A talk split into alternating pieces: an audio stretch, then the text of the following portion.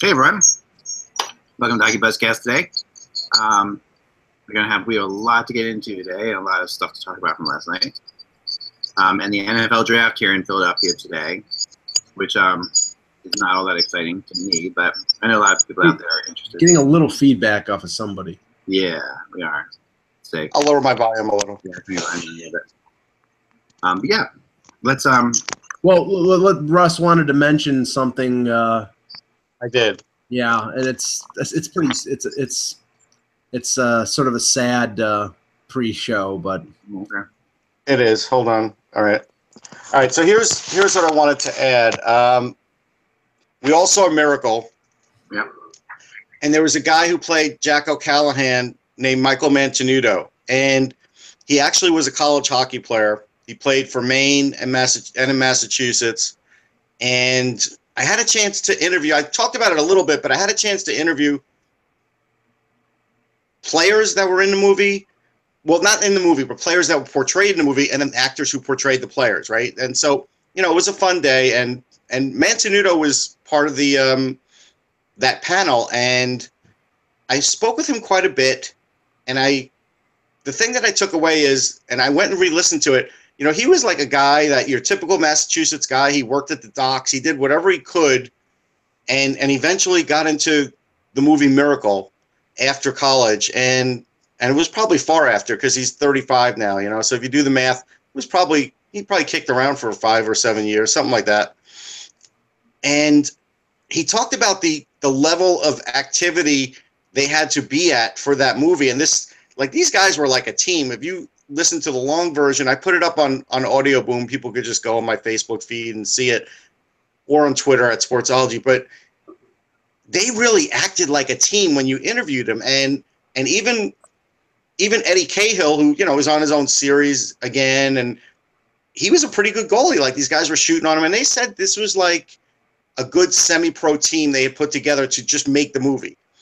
And the funny part about that was with Mantenuto, he said there was this one guy who was just chipping away at everybody, and he cleaned his clock. And the funny thing about that is, by fighting him and beating him up, is the producer said, "Hey, you know, there's going to be a DVD portion of this uh, extras portion on the DVD, and if you make it to the extras, you get an extra 500 bucks." So Mantenuto was thinking, "You know what? I might as well fight this guy. I'll definitely make the extras," and and he did, and so he made an extra 500 bucks, and that meant something to him, and he laughed about it, and and it just shows like the character of the hockey player, you know, like that's that's what we expect. And this poor guy. Um, couldn't get he got one more movie role and then and then it went dry for him and then he joined the US Special Forces and he just passed away Nah. fighting for our country Wow. 35 How, how did he die? How did he pass away? Do we know?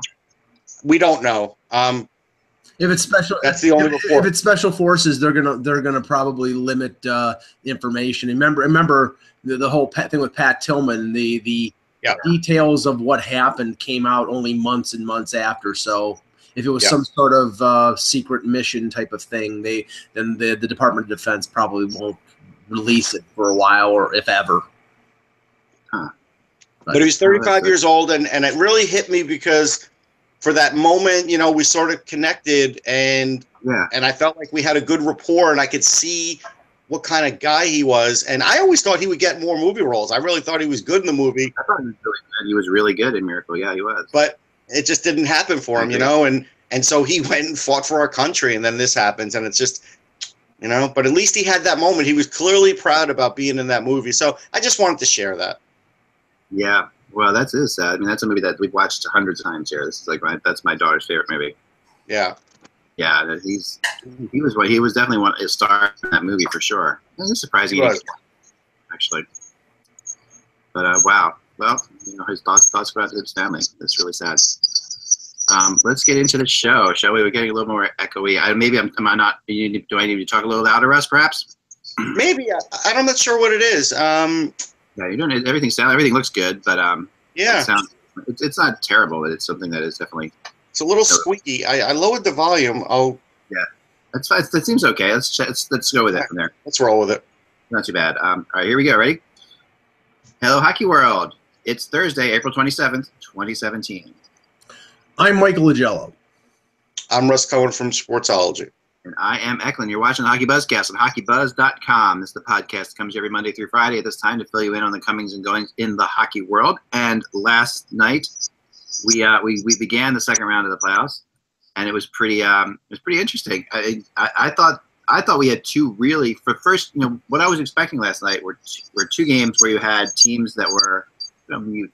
I'm sorry that I'm, I'm mute you Russ for a second, just for a second. Um, until that until we get that. So um, I got it. I can mute you from there on. I can unmute you too. I think. Can I? Uh, can you unmute yourself? I'm sorry, guys, about this technical aspect things. Can you unmute yourself for us or not? I don't know if I can unmute you because that's a, that's a weird thing. Ha, rats. Just log off, log back in. Log off and log back on. I'm sorry, Russ. I just realized that you know when you're using their phone, you might not have that ability. That's really funny. Um, you can't unmute. Anyway, um, I thought Mike last night's games were were really good games for teams that had had some time off. Like I I, I thought the quality of the games, and it felt like both of those series got right into it. You know, like it wasn't like a matter of these of, of these teams taking a time to feel out. You know, we sometimes see the second round, the first couple games of the second round tend to be a little bit of a letdown. Well, I, I, I was actually struck by the fact that they were more high scoring and wide open, more not wide open offensively, but more offensive than most of the games in round one. Um, Yeah, you know, maybe, maybe it, maybe it's a symptom of the teams getting worn down a little bit. Maybe it's the better competition. I- I'm not I'm not sure. All I know is that you know you had one game that was four three, another game that was five three, and the the goals seemed to come a little easier than they did early on in the playoffs. They're basically were the same game. They basically were four three games, and um, Yeah.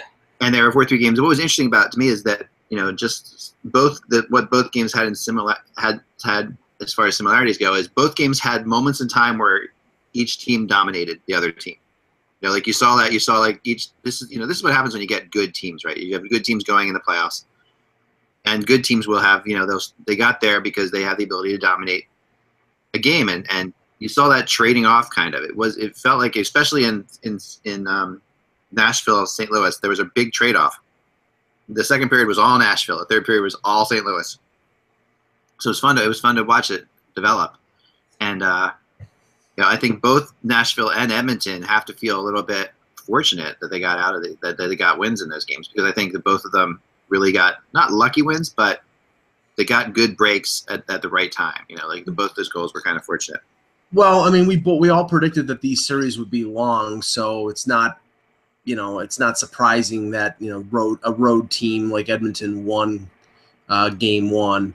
Um, but I, I, you know, I think I think these teams are fair. I still think you know A- A- Anaheim is the, is the better and the more experienced of the two teams, and um, but regarding St. Louis and Nashville, I mean, I, it, it's they're very even. They're very, you know, I mean, the, the the difference in last night's game was was PK Subban getting three points, um, but you know, St. Louis has weapons. Um, again, I, I and we mentioned this yesterday when you have a guy like Jake Allen who played great in the first round.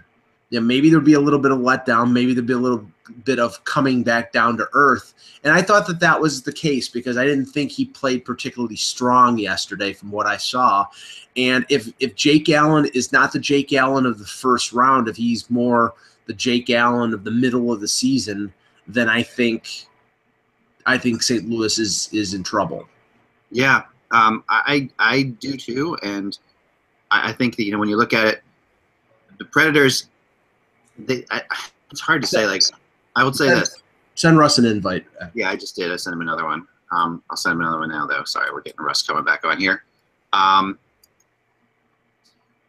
I'm listening. Go ahead. Okay, cool. So now I just got the other invited. So um, I felt like the Blues looked like the better team more than the Predators looked like the better team last night. But but you know, there we go. Hey, Russ. Hey. But so I was just talking about I'm talking about the Blues Predators game. I felt like the Blues looked like the better team more than the Predators looked like the better team last night. But it, you know, it was time, and I want to get into, of course, the controversy about last night's game because I got into it on on, on Twitter, and oh my god, Twitter cracks me up. Um, you can put any any opinion out there on Twitter that you want to, and of course, you know, I guarantee you'll never be able to put an opinion out that more people agree with than disagree. Like people just because anyone who disagrees with you on Twitter will tell you not only they disagree with you, but tell you that you're a total idiot for having an opinion at all. Yeah. Oh yeah. Yeah. You'll Which get you'll get you'll get people that agree with you, and you get people who tell you you're an ass clown. Which is So, like unbelievable. Like yeah, to me, it's just people are so incredible. I I get it. I guess it's your chance.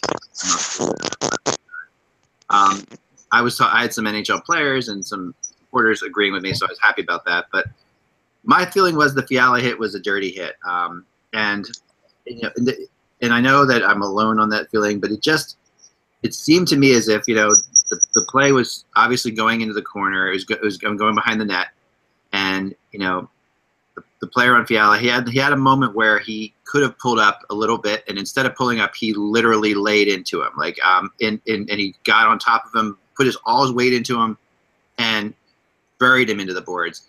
And you know, I I think this was a really it's you know a, just a dirty play in my opinion, and and if not dirty, at least a real lack of respect type play that just doesn't you know maybe dirty is a hard word to use, or maybe people got had trouble with that word, but I think it, it's really kind of a ridiculous play, and it's a shame because Fiala.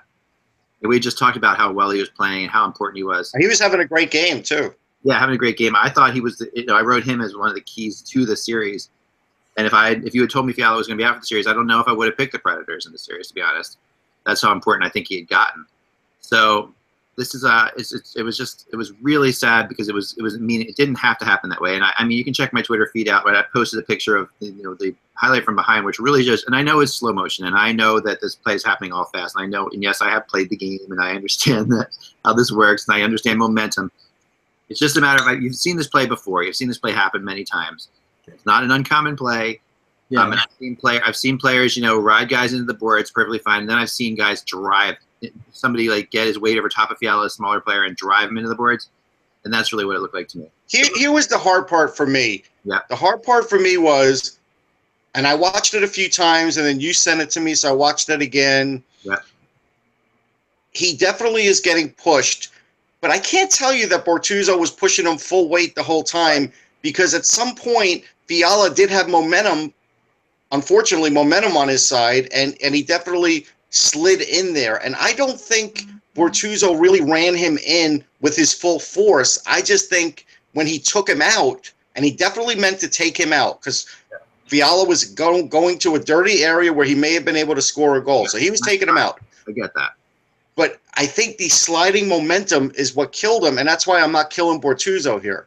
Yeah, I mean Bortu- Bortuzzo leans into Fiala because I watched I watched it about a Here dozen times I'll before. throw, it, I'll throw it up when we look at Right. it. but I I watched it about a dozen times before the show before the show. He he leans into Fiala and Fiala almost looks like he's not expecting it. It's like it's like he's expecting to go around the net and maybe try to do a wraparound. And Bortuzzo is a bigger defenseman who leans into him and he just crumbles into the boards. And uh, like I, I don't think it's a dirty hit. I just think it's it, it's you know I mean it's unfortunate that it was right at the point, maybe five or six feet away from the boards, and him losing his edge or being or losing that that uh, that physical battle led to him just getting crumpled. And you know, it, it was released just about an hour ago that he has a broken uh, femur, you know, the thigh the thigh bone, so he's out for the rest of the playoffs. But I don't think it was like a you know a Bryan Marchment predatory. No, I don't either. Yeah, Um, and- let's and- watch here. We're watching now. Um, and here's the thing. Okay, so I can get it on here, right? You're seeing. You're not, you're not seeing it. Here it is. Um, share. Okay, so here it comes. All right. So to me, I'm fine with most of it. Okay, and but at the very end, you know, there's a definite movement towards the guy's. First of all, towards the guy's head, and then you know, so he's getting on top of him and driving him in. And at this point, at this point, right now, he does not. He can't possibly. Think, But I don't think he can get out of it. Eck. Where could he go? yeah, All right. No, uh, you can you can you can easily you can you can ride him into the boards. You can you can skate with him around the net. You can Unless him, he dives over him, how's he getting out of it? but X, see, th- th- this is the thing. We're, we're, we're looking at this I know, I know. Well, no, wait, wait. We're, we're looking at this in reaction to the fact that Fiala broke his leg. If Bortuzzo lets up on him and he goes around the net and, and does a wraparound on Jake Allen, everybody who's a, who covers the Blues or who- who's an NHL reporter say Bortuzzo was soft and he let the guy score. You can't, you cannot act on it that way or look, look at it that way. Plus, and, and, and I think this is what colored, you know, maybe you know pe- those who think it was dirty. Bortuzzo doesn't know that Fiala has just broken his leg, and afterward he's pounding him on the back, you know, because he thinks. I mean, that's that's what you do in the playoffs. You're trying to Right.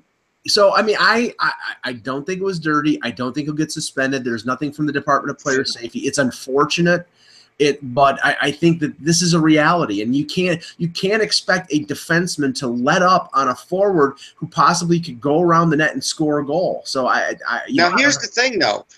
As far as the delay in the game, the 17 minute delay, yes. why can't they have two ambulances there at all times?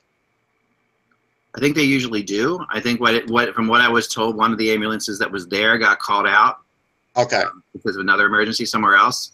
Okay. Um, you know, that, that's that's that's what I was told at least. I mean, listen, I I, I know I'm not going to win this fight, and I and I get it. I get I, I understand exactly what everybody's saying about this, and I get I get it completely, hundred percent. Can see it the other way. I just can't help but think that if this this hit was against Ovechkin or Crosby or something like that, this would be different. I If can't this, help. hit was, if this hit was against Ovechkin, if Ovechkin and Crosby, neither one of them would have crumpled. I think they probably they're No, no, strong. I didn't mean it that in that position there. You're very vulnerable there when you go. You're, you're he's, he's stretching out to go. But he's, he's no. I, I don't. I don't agree. I think. I think they're stronger on their skates than Fiala is. I don't think. I don't think it has anything to do with how strong you are on your skates at that point. If you're if No, you're, I don't think it does either. I think it's just the amount of impact that you have. But uh, heck, Yeah. I'm not sure. But you know, the one thing I didn't get to say about the game when I had to reboot Yeah. and everything. Two things. I was really impressed with the coaching job that Peter Laviolette did after that. Yeah. The Yeah, the way he was talking to his guys, because that could have been devastating. I, I know people always think, well, it's going to galvanize the team. It could also be devastating. Yeah. And and he really handled it well. He talked to his coaches, he talked to the players. He was talking to the player. I really appreciate, and we know Laviolette a little bit, like watching him for a year. So this was good for him in the sense that he really settled down his team after a bad situation. And I got to tell you, they got to Jake Allen. They did. Very good. And I and that break, the Predators came out pissed off. You know, there was definitely an emotional thing about this about Fiala's going down. Yeah. And the Blues came out flat as could be, and, and you know the Preds took it to him. I just I really feel as if you know another reason why I'm probably pissed off about this is like I said before. I really feel as this as if Fiala's injury takes tilts the series towards the Blues in a big way. Um, and I think that No, I don't think so. I, you know what? I don't think so. I think I still saw enough out of the blue line of Nashville, especially Ellis, creating offense and causing problems for St. Louis. I think, I think that Nashville will hang with them, and I think they'll still beat them. I I mean, don't get me wrong. I mean, it's a, it's a significant loss because Fiala has been, Yes. you know, since being recalled. I think he was recalled in, in February or, or early March. He's played really well for them. Um, but they still have, you know, they still have that number one line art with Arvidsson and Johansen. And Johansen And- was awesome in that game. yeah, he was great. He was great, and they're gonna and they're gonna need him to be great. And uh, and honestly, I don't think that the Blues have anybody to really match up against Johansen physically because Johansen's a bigger center. You know, Paul Stastny coming off an injury can't handle him. You know, Lehtera can't handle him. I don't think you know. I mean, so I mean, really, that's a matchup that that the the, the Predators are going to have to take advantage of, and I think they, they did in Game One. They moved the puck really well. It was a fast game. It was an exciting game. I mean, it, and it was an intense game. This is going to be a bloodbath of a series. I mean, I think It's going to be a great series. yeah, I think anybody who comes out of the series is going to be in a lot more pain than whoever comes out of Anaheim Edmonton. Even though I think Anaheim Edmonton will. No, I, I, I, I would dispute that simply Yeah. because I mean Anaheim Edmonton was pretty chippy. Oh yeah, no, and, and you have the chip. You have the you have the you have the subplot of, of them just hitting McDavid all the time, right? So that's like, and that is something that is going to get under Edmonton's skin, and and you that will that will brew up. But the but you have you have the the kind of players on the Predators and Blues. You have more of those kind of players Yeah, I agree. that will, that will take that to another level. But, Like I but you know, that, there was a techie point in this game. I don't know if you noticed. I'd never seen a game in Scottrade live. Is it still Scottrade? Because you never know. Yeah. Okay. I, I never saw a game there live, but I noticed when Fiala was on the on the ice and he was having trouble, players were looking in the boards. There was a a flat screen TV in I the saw that. boards. I saw that. That was really interesting. I mean, Nobody it was a has tech- that. I've never seen that anywhere. It was a techie thing. I, I, I thought that too. I'm like, wow, that is that was pretty cool. They Um, must have yeah. stolen that from my apartment.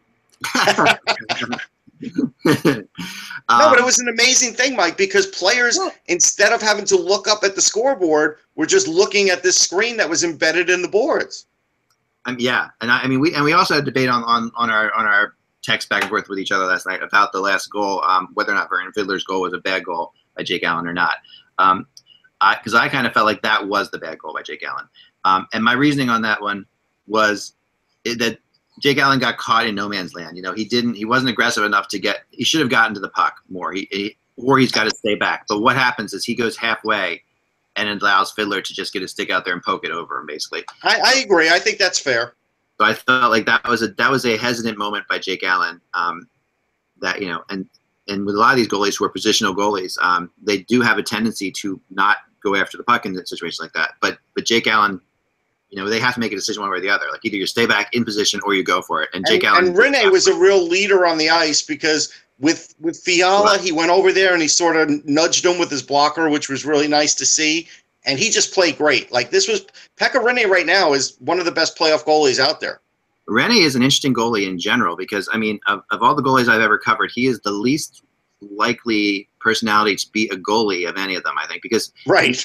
You know what I mean? When you talk to him, he is not the kind of like a lot of goalies are weird. Like I'll bring up Ryan Miller. You know, Ryan Miller is just tone flat out weird. You know, and Yeah. he he has like he'll have strange. You know, I remember watching Ryan Miller one time set up rows of of, of tape on on his locker. You know, in a certain specific in like an ODC specific order. You weren't Yeah. allowed to talk to him. You weren't allowed to ask him anything about what was going to happen in the game later that day. And you're watching. I'm watching. I'm just watching him. I wanted to film it. And you're not allowed to film that. You know, you're not allowed to film. This is part of his ritual. He's doing this whole thing. So I watched him, and then I watched him take take the tape off after after the skate. And he took off one strand at a time. Would roll that up into a fine little ball and put it there, and then throw it over. At, at the end, throw all of them into the trash one at a time. Um, it was like this whole thing of like you know now. But Pekka, Pekka Rinne, you know, you can talk to him five seconds before the game, and he doesn't he doesn't freaking care. Like Pekka Rinne doesn't have any of that in him. He doesn't have any of that goalie superstition type thing to him at all. No, Like, he. and- I watched him after games a few times. He has no ritual either that I no can tell. He's and he's he's just he is a he is literally another he's a player on that team who happens to be playing goalie. Like like where you have a It's lot the of same as Lundqvist. Lundqvist is the same way. I was I was going to say maybe it maybe because there, there is sort of a differentiation between the European goaltender and the North American goaltender. You know, I think like that's Fred- true. A guy like Frederik Andersen is very understated, very sedate. Uh, Yeah. The kid that played for the Marlies last night, Kasimir Kaskisuo, who's a he played in U.S. college, but he's a Finn. Very, very the same way. I've I've been in scrums with Tuukka Rask, and you know, you just said um, uh, uh, Lundqvist. Um, but no, like a guy like Braden Holtby. I mean, did you have, have you ever seen the routine that he goes through? This Oh, this, Oh, yeah. eye visualization thing. He looks like he's spacing out, and and, and He's my favorite goalie in the NHL, and I, I love watching Braden I, Braden Holtby. but Like it's I, bizarre. It's really strange. Oh, it's strange, but he is he is, but it's all very calculated with him, and it's very um, he is he is to me like the epitome of of the of the goalie personality that like that you want. You know, like he's absolutely every every part of it. He is he has a little bit of quirkiness to him, which is just fun, you know, because you want a little bit of quirkiness. But he also is so friggin' solid and so relaxed under pressure. I mean, there's nobody more relaxed under pressure than Holtby in the NHL. Like he, mm-hmm. that's where he, that's where you know he and Lundqvist do. Now Lundqvist is Lundqvist is relaxed under pressure too, but but you can, but we've all seen things get to Lundqvist. I've never seen anything get to Holtby. Um, Well, Eck, you know, I saw you very relaxed in the shootout, or you were just slow. I wasn't sure. yeah, no, that, that was totally psyching uh psyching our buddy out. No, there. but and, and, and Lundqvist, Lundqvist isn't relaxed. He's you're just losing yourself in those beautiful blue eyes of his, Zach. oh, yeah, no, Lundqvist, yeah, he's mesmerizing. He is. Um, I want to bathe in those those eyes. Um, Lundqvist could come out of the locker room, I swear, and, and just look like he has just stepped out of the GQ magazine. No other male on earth can do that. It's I know we crazy. talked about this before, but that press conference, it was during the finals, and we sat in when we sat in Madison Square Garden, and we waited for Lundqvist forever to come out, to Yeah. come out, you know, and we're all like saying, you know, he's going to come out looking perfect, and he came out looking out like this guy, like you know, with the whole with the whole national media all saying they're hungry, waiting, wanting to go to the party to get some food. We're all sitting they're waiting to talk to Lundqvist. We talked to Everett, we talked to Strom, we talked to all the other people that came out. And then finally, Lundqvist gets out there, you know, and he looks like, you know, he just stepped out of the GQ magazine. Honestly, I don't think he and I don't see he and Rinne's personality at all the same. Like, I, I think they're very Well, different. no, no, the, the calmness and no Yeah, ritual. That's what I mean. no ritual. Yeah, I mean, I mean, But- Rinne comes out in a tracksuit probably. to him a little bit. Um, you know Lundqvist better than I do, but I think I think he's got more superstition. Where Rinne really doesn't have. It's like, like I've I've talked to people, Lundqvist really doesn't have any superstitions. really okay because I talked to people in Nashville one time because Rinne we were I was down there and they were with my son after he had had some some uh, medical stuff done and the Predators were really nice and they brought him into the room and everything like that and they and Rinne was there and they had a game at night. I'm like I'm like and I say to my son I'm like you don't don't he's the goalie don't you know gotta leave him alone just like you know just say and the guy's like oh no you know this Rinne Pat come talk he came over to talk it was just really you know really nice guy just like solid, solid, solid guy. So I, I, mean, I have to say that I'm a real big fan of like almost all the goalies that are that are playing right now. Um, Yeah, know, and, and I got to say, Lundqvist was very good about squirting Gallagher with the water bottle without the ref seeing him. That was amazing. yeah, Lundqvist is sneaky. Like, don't get you wrong. I mean, you know, but Lundqvist has that. You know, like like like Marty Biron has said that you know he's got everything. I have to have everything perfect. He might not be superstitious, but he, if he's got the slightest injury at all, you know, where Rinne will play through almost anything, That's true. and Yeah. Yeah. Well, you know, so Rinne really feels like a like Rinne feels like you took like you know Radko Gudas and put goalie equipment on him and just Yeah. say go in there. Lund- Lundqvist, Lundqvist would have tried to j- jab him in the nads with his stick, Russ, but he would have had to find his nads. All right now, goodness gracious. Um, Just kidding, Good folks. title. Just Good kidding. title. Find his nads. Um, all right, That's the title of the show. Find his nads. Come on. that's the title. Yeah. Um, so that game goes on. Um, the Predators win that game. I really don't get a feel for the series yet, and I will throw this out to you guys. You know, we sat here yesterday on the show and made our predictions, right? And I predicted, we all predicted to win the series. I think in six or seven, we all said the same thing. Yep. I sat down to write my article before that started, and I changed my mind and went with Edmonton. Oh, come on. No, you can't do that. You're disqualified. No, no, no, no. you're, You're allowed, not allowed. you're allowed up until game time. You're allowed to flip. Oh. This Do you have a time? Do you have a time date stamp on that? It's on my it's on my blog yesterday. You'll see it. It's like five o'clock.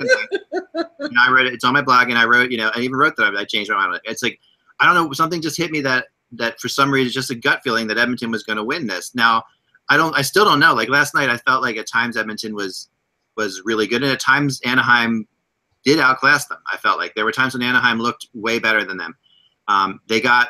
I mean, you got two goals from Adam Larsson. That's not going to happen every day No. and you know, so they, they got through it. They they stole a game. I mean, I felt like I felt like Edmonton stole that game in Anaheim. I think that's fair. I think there were a few things that happened that really were unfortunate, like when when Manson knocks in a puck. Clearly, Gibson had that shot shot lined up, and Manson knocks it in. That's bad. When you have a five on three because of really stupid penalties that your teammates take, and Getzlaf's stick literally breaks one second into the five on three, you know, you know that they're going to score immediately on that. A five and on that- two it was that was crazy. I mean, watching a five on two, that's just that is really unfair. It But- really is unfair. But that, but that, that, that being said, I, Go ahead. that being said, I still I didn't think Gibson was particularly strong in the game, and Edmonton.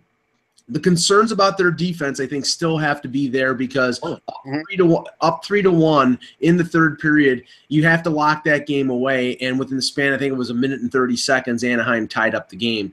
Um, I mean, the one thing that was interesting was that Randy Carlyle after after the game was not berating his team that's too strong but criticizing his team especially some some particular players not being you know physical enough not stepping it up the, then which is strange because they took some stupid penalties and Edmonton scored two power play goals in that game and if you look at the first first round series against Calgary Calgary scored six power play goals so if Anaheim steps it up physically and takes dumb penalties like they did in game 1 that could be the recipe for their disaster if they don't pel- kill penalties better That's fair.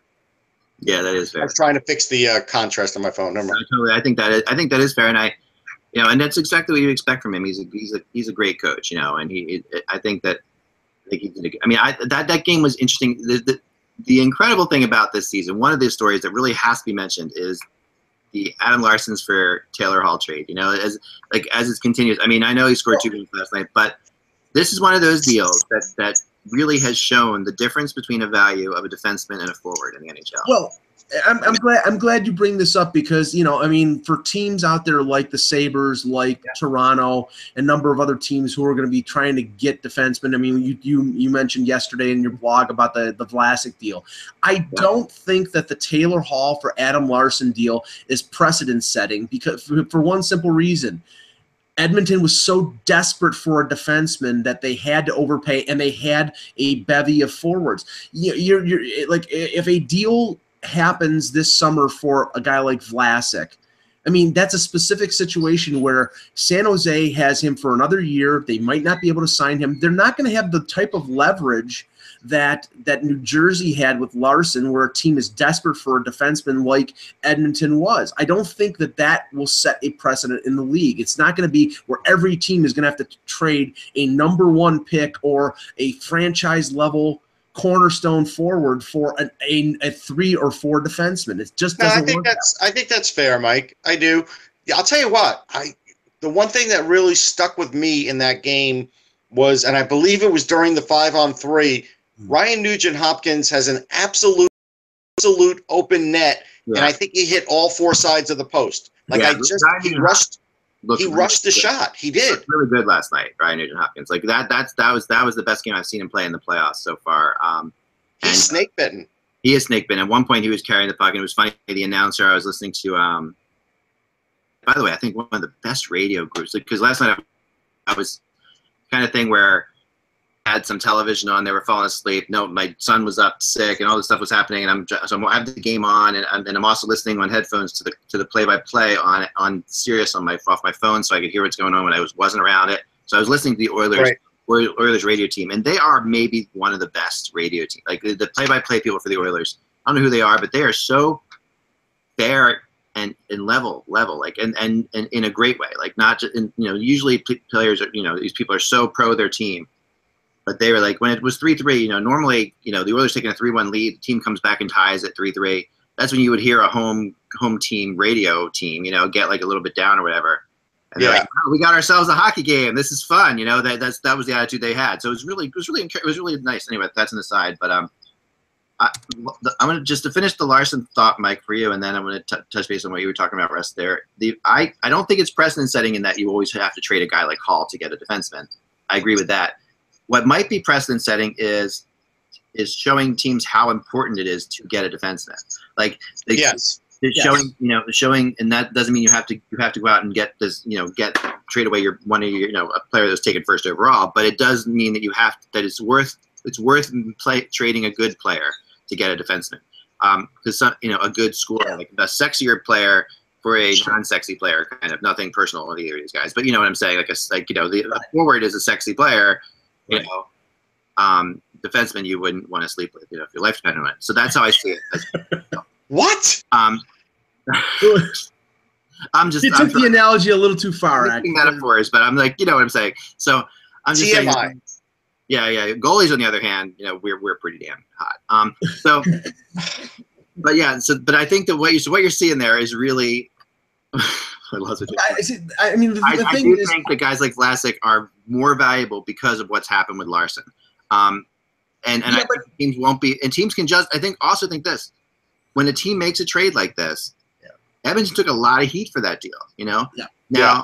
And I think they should. I think they should, and I still think they should because they should anymore. I well, no, no, just because Adam Larsson scored two no, goals. not just because Adam Larsson scored. They they're in the playoffs. This team has been really this. They've okay, been better. But wait, wait, wait, wait. But, but, there was no way the Devils were going to make the playoffs just because they got not Taylor Hall. The I'm not the Devils. I'm talking about the Oilers. Yeah, like, okay. The Oilers but, are a better team because of that trade. That's the bottom line. They yes, are. but the, but okay, that trade in and of itself did not make the Oilers a playoff team. It was right. you know it was Klefbom being healthy.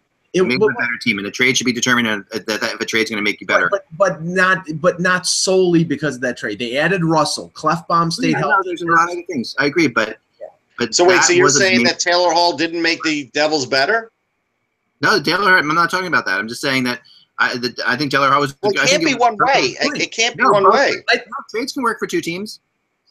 Yeah, I mean, they needed what Taylor Hall brought. They needed what Adam Larsson brought. That's fine.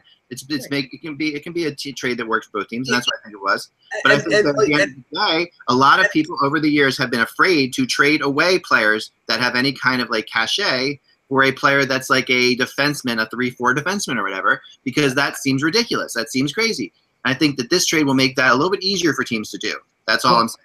Well, I, okay, and that and that's, that's see that's where I think we we we separate here because Edmonton needed a defenseman. They needed depth on defense. They their situation was unique because they had so many top end offensive players that having that many it's like it's like a it's like a uh, an NFL team having you know three all pro wide receivers. You're not going to get full value for an all pro pro wide receiver because you have three of them Right. so you know the value of Taylor Hall was reduced because Edmonton had McDavid and Yakupov and Eberle and Nugent Hopkins and, they were going to sign Lucic. I mean, th- they were so desperate for defense that they would not get full value for a franchise level cornerstone player like Taylor Hall.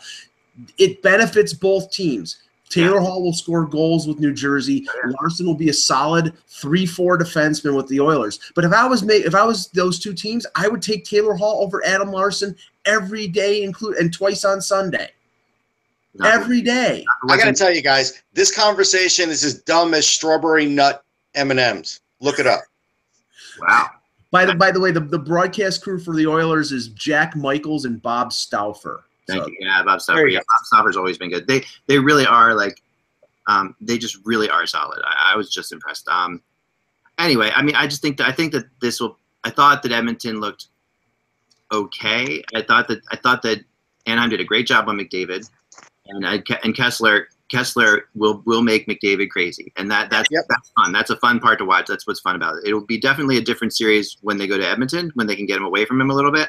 And this this this this will show this will show the growth of McDavid because early early in the year this year, and we've I talked about this a few times, that game in Toronto where it was you know it was billed as you know McDavid versus Matthews, and the Leafs matched up Nazem Kadri against uh against uh, against McDavid, and Nazem Kadri could annoy Jesus. He could you know he could get underneath his he could get underneath his skin.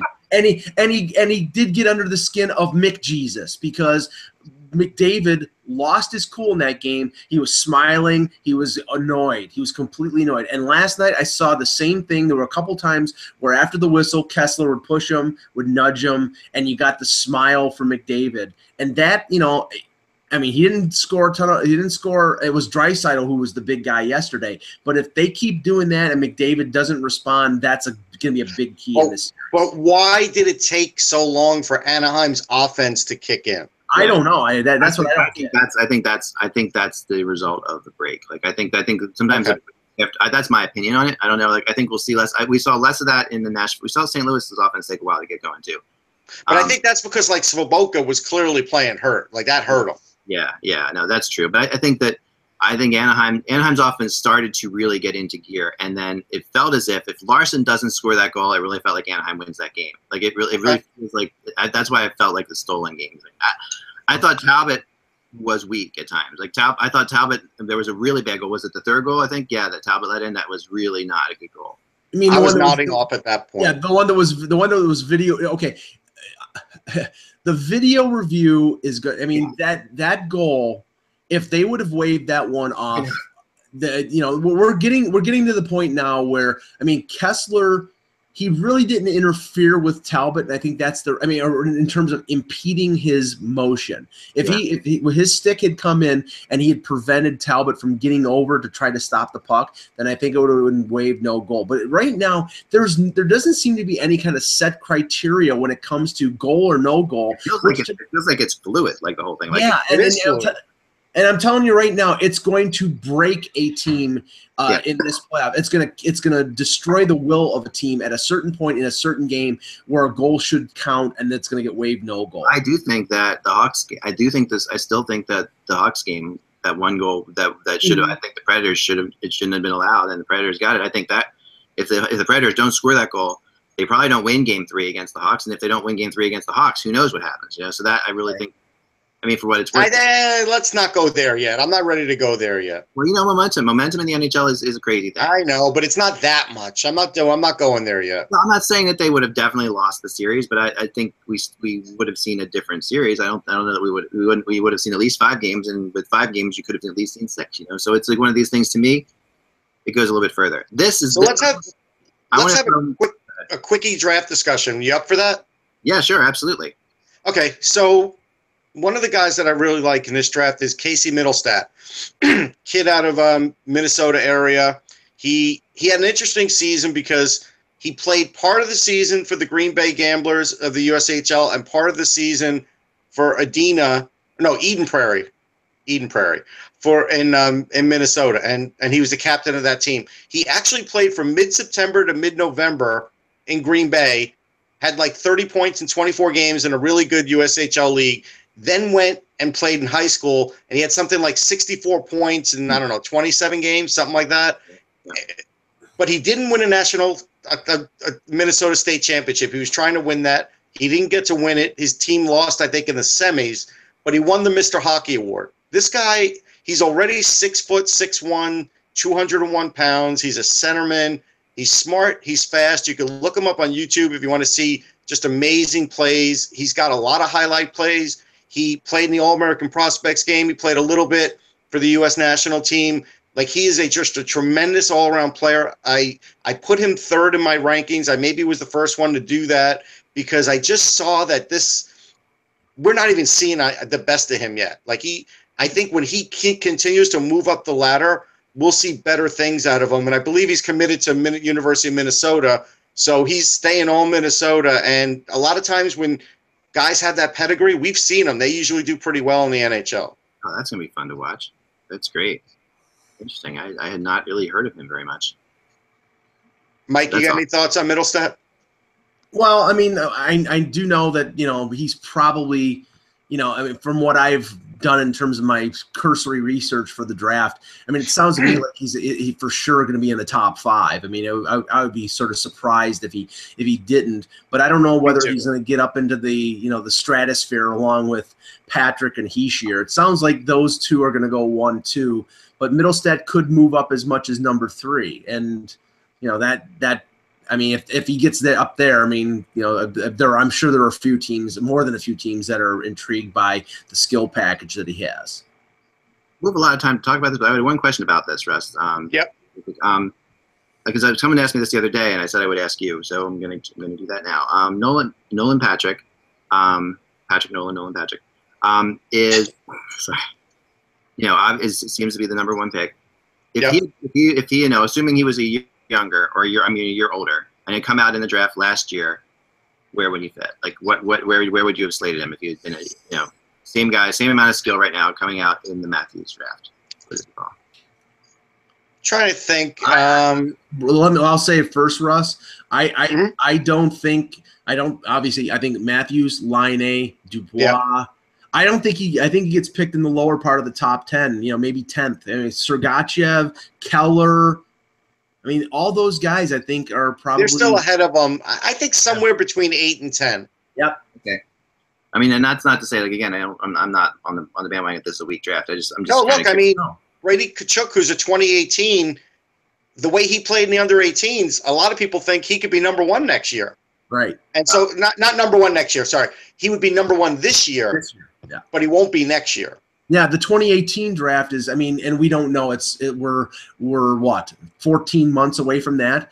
But right now, with Svechnikov, with and with Tkachuk, Dahlin, Dahlin, you're ta- you know you're talking a draft that's more along the lines of 2015 and 2016 because those drafts were loaded. I would say at least the top 12 and maybe even the top 15 of those both those Mhm. drafts. You see players that are going to be difference makers in the NHL. Whereas I don't know if you maybe have five in the top 15, maybe six. Uh, in yeah, there's a lot for 2018. There is Wahlstrom, Olafson. Like, there's off the top of my head, uh, Veleno. There's there's there's a lot of kids, Yeah, interesting. but there's Um, going to be a lot in this one too. It's just yeah, this I did 45. If people go to Sportsology, I ranked 45. I still had a hard time ranking that 45, and it's not my final. The final will always be on the show. I always will do that on Hockey Prospect Radio. But but it, on the 45, there's still guys in play. There's more than 45 in this draft, in, in my estimation, a lot more. And and what I and what I and what I, I have said before, and I'll say again, I think this draft could be more exciting in the sense that one draft board is going to be remarkably different than another draft board, which Yeah. would- I think opens up the possibility of trades because you know the some of the you know somebody may want want Timothy Liljegren And if he's there at, say, 10 or 11 or 12, then a team in the 20s seeing an opportunity to get a guy who might be in the top five on their draft board will trade up to get that guy. So I think there's going to be more. If he's there by 12 and I'm going to be on live on live radio, I hope they have a defibrillator for me because I'll be shocked. oh, man. Anything I'm following up one second. Um, well, just right. just to touch on a couple things that you know because following up on a rumor, I might be able to might be able to okay. share. All right, okay. the, the the two teams right now that don't have coaches um, one team that doesn't have a general manager. There's still a lot of talk in Buffalo regarding who's being interviewed. Apparently, Dean Lombardi has not been asked, so it does it doesn't sound like it's going down that road, at least for general manager. Um, there there is some talk that, that the Sabres are going to hire a team president, which if if they do that, then I think that the fears of a lot of Buffalo fans can be quelled a little bit because if Terry Pegula and Kim Pegula are in charge of ho- are are heavily involved in hockey operations, I think that's a sign towards uh, the, the Sabres sort of fumbling this situation. You know, they, well, they I mean, we do need to, what we can mention is there was a story that broke yesterday about the Bills that basically yeah. said their entire scouting staff will be cleaned out after the draft, possibly the GM as well. Yes. Now, this does affect the Sabres because you talked about the one guy who's a crossover between the Sabres and and the Bills, and Russ then of Brand. course the, the same owner. Yeah, and and and and the justification for clearing out the Bills uh, general manager and the scouting staff you know, they they use the example of well, they cleared they've cleared out Tim Murray and they cleared out Dan Bylsma, so they may as well clear out everybody on on that. You know, they just hired a new head coach, so we may as well clear out everybody and start anew on both sides. I mean, that's not a reason why. Either they're good or they're not good. See, you know? this is what we were talking about the volatility now within that market. Oh yeah, no, it's really interesting. I mean, and I've heard, I've talked to a couple people now who have been interviewed that aren't that aren't officially out there yet because they're trying to keep it secret. Um, I talked to somebody that all I can tell you is this: they're interviewing a ton of people. Yeah. Like, oh, I'm this, sure. This is not, you know, I, I, don't, I don't think, I think it, when all is said and done, there it's going to go down as probably the most people that have been interviewed for a GM job. Well, this, this, this is at least at least twelve people that I've been able to count so far. At least twelve.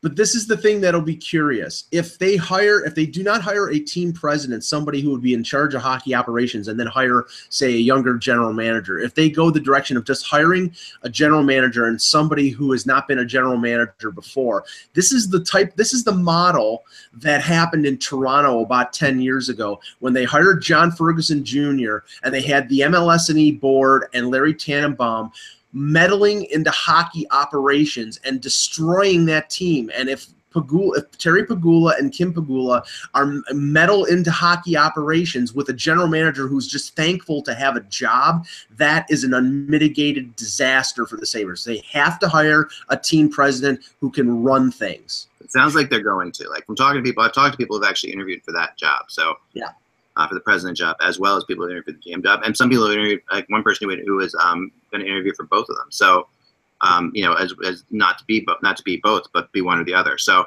yeah. there's not there's well, that's good an unbelievable amount of, um, of people interviewing for that job. There's no question. And and uh, the other the other note was that uh, Florida has interviewed. Is it Jim Montgomery, the head of the the uh, coach for University of Denver yes. for the for the for the uh, head coach position? Now, now, there's still an interview process going on there. So he's a real good coach. I think he would do a good job. Yeah. Also so Michel Therrien, um, and I, I don't I don't I've been looking into that. I don't I don't believe that's true. So, but I'm just chasing. I'm chasing it down. I'm, I'm trying to get him, trying to get him details about that shortly here. Um, I, wonder, I wonder if Jack Capuano will be would be involved in an interview process in Florida. I think someone will interview him.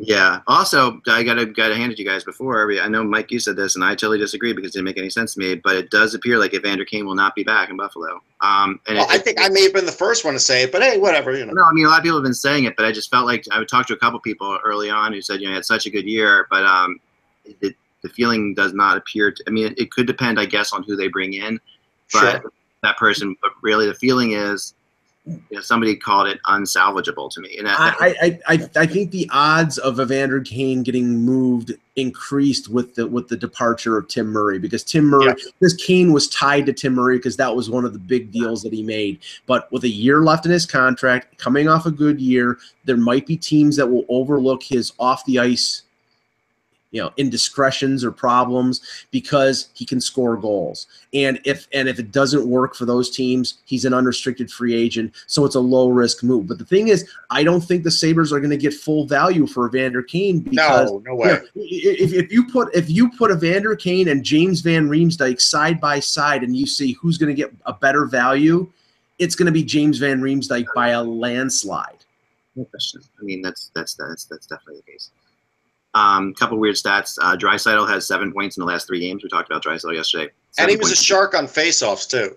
Yeah, and he but but he was a but he was a bust. He was a bust last year or the year before, right, Russ? Yeah, yeah. I remember we laughed about that. Yeah. Predators have um have won five games in a row, which is more than they won in the regular season in a row. The most most they won in the regular season in a row was four. That's always fascinating. They could be the hot team going into the playoffs, and we never That's really not- spotted that.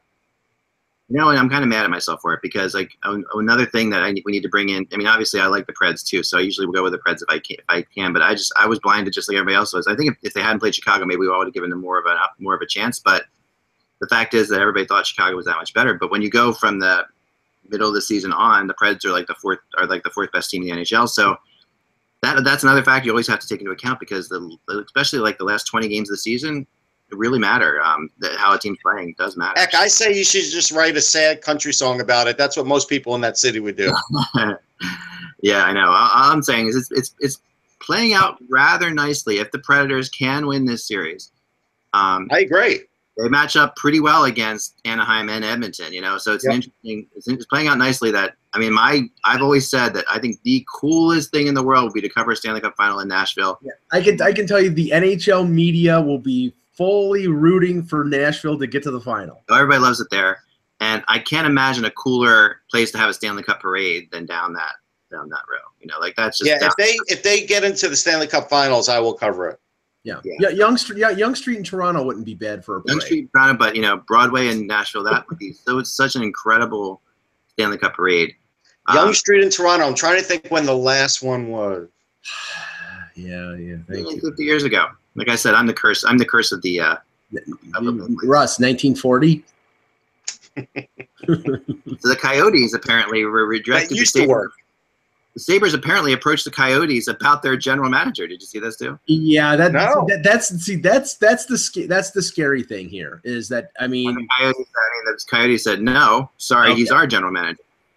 okay This Well, is this is like an indecent proposal moment in the I NHL. don't know you know? why you would do that as a team, like unless they felt like there's a problem in Arizona. Yeah, I mean, well, I- could, could it could it could it could it be that the, the two NHL teams that went really heavy into the analytics aspect of management realized after 12 months that that was a disaster? No, but at least the one thing I could say about Arizona is they still have young talent to fall back on. Yeah, yeah, but I mean, when is it finally going to be realized? It's like I mean, you know, the, uh, you Well, I think it's realized. I think it's realized to the point where it's back to being a part of the equation, and that's it. yeah. Yeah. No, I think it's realized already. Um, the Jack Adams Awards finalists are out. Um, I want to talk about that briefly. Um, Mike Babcock, Todd McLellan, John Tortorella. Mhm. Um, all interesting in the fact that they're all, you know, on their second or third teams, but they're, you know, it's kind of, you know, usually you have a guy in there that's not necessarily. These are all recycled, but you know, play, team play, players, uh, coaches who coached other places as head coaches. I mean, it won't it won't be shocking when I when I when I say this since I cover the Leafs, but I, I I actually think it. I mean, if you base it on the most surprising year, I mean, it's. I, I think I think it's Tor it's Torts and it's and it's Babcock. I mean, going, Right, I agree.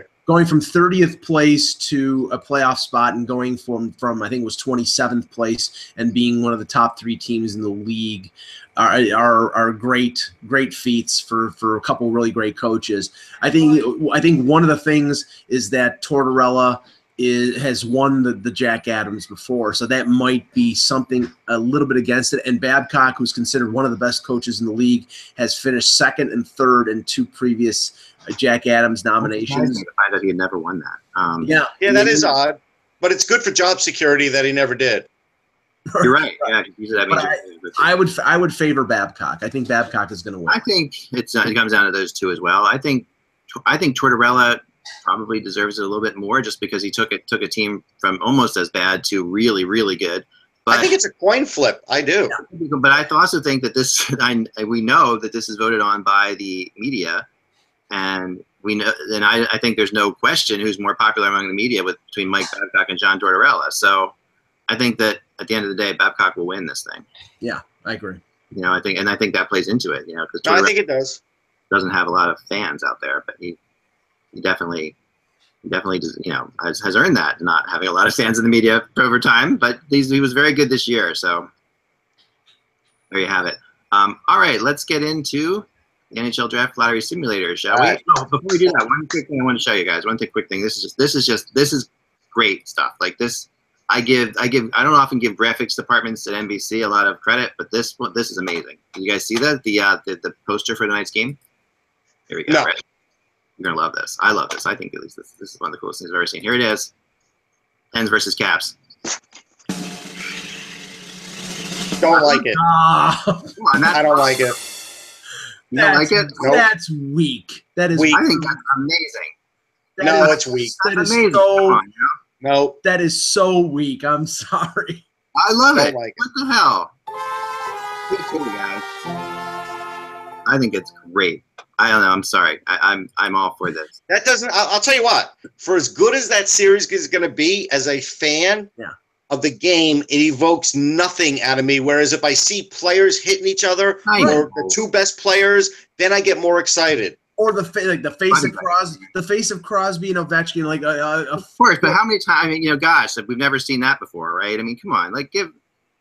act. This, Sometimes you just go with the good thing, Eck. yeah. I don't know.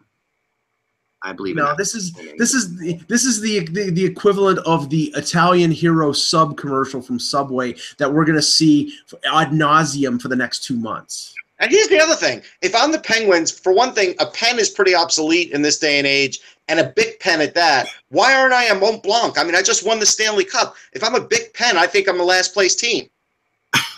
Well, you guys are overthinking it. It's just a fun pun, and that's all I can say. It's a fun pun. Ready? La- draft lottery simulator time, and this might be the last one, right? No. No, one one more tomorrow, and then that's it. One more, one more. Oh, we live it. Um, here we go. Ready?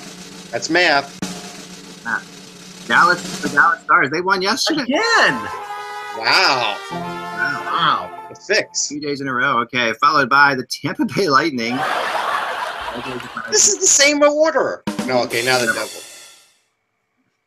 And that, All yeah, yeah, yeah, yeah. Lightning. Tampa, Tampa, Tampa Bay would get Hischier, and that you know, and would, Russ would that would that would that accelerate the trade of Jonathan Drouin for a defenseman? I think it would. Yeah, absolutely.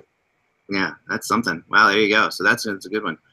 All right. Um, all we can say from now at this point is I'm really upset that the game in uh in you know in Ottawa isn't starting at 10 o'clock tonight. I'll throw that out there as well. I hate the fact that you know we have these two games starting at basically the same time. At least if Yeah, it's- Can can can we just? I mean, if this was a creation of NBC, then thumbs down on NBC to have the two Western series go at what eight and ten thirty, overlapping each other, and then the No, two, but you know what they want here, Mike. This is an act. This is what they want. They want to be able to. Well, actually, is it at least staggered by a few minutes or no? half hour difference tonight. yeah, Yes. So this way they they could go to studio from the one game and show highlights and maybe a live look in from the other. That's what they seem to like. ah, it's just so it's so. I'm just telling you, that's what they want. oh, I know. Half hour is okay because Wait, wait, wait. Do you want to hear game- more Mike Milbury or less Mike Milbury and see more action? Yes. I just want to see the games on different days. I want to. I want to have double headers, seven and ten thirty. Yeah, I would. I, I would. Rather them. I'd rather them start one at seven and one at eight thirty tonight. I don't know why you can't start a game at eight thirty in Ottawa, but you know what the heck? I'll say because people out there would probably love it because getting the Yeah, nothing. Nothing go on. Nothing goes on in Ottawa. No, I just think that you know. Well, you know, hopefully we'll see like an overtime game tonight, so we'll get to watch one of them. Um, but you know, who knows? Never know. Seven thirty. At least you won't have to deal with the you know in between periods thing where you don't have, you have to watch them. You're right about that. I do like the Keith Jones commercial about you know um about the me- about Milbury's memes and stuff like the the memes. Yeah, that's funny. it is funny, especially knowing Keith Jones. Yes, I want to know how much they had to pay him to do that, or how much he had to pay them. I should say. I Um, laugh. they may have paid, he may have paid them to do that one. Um.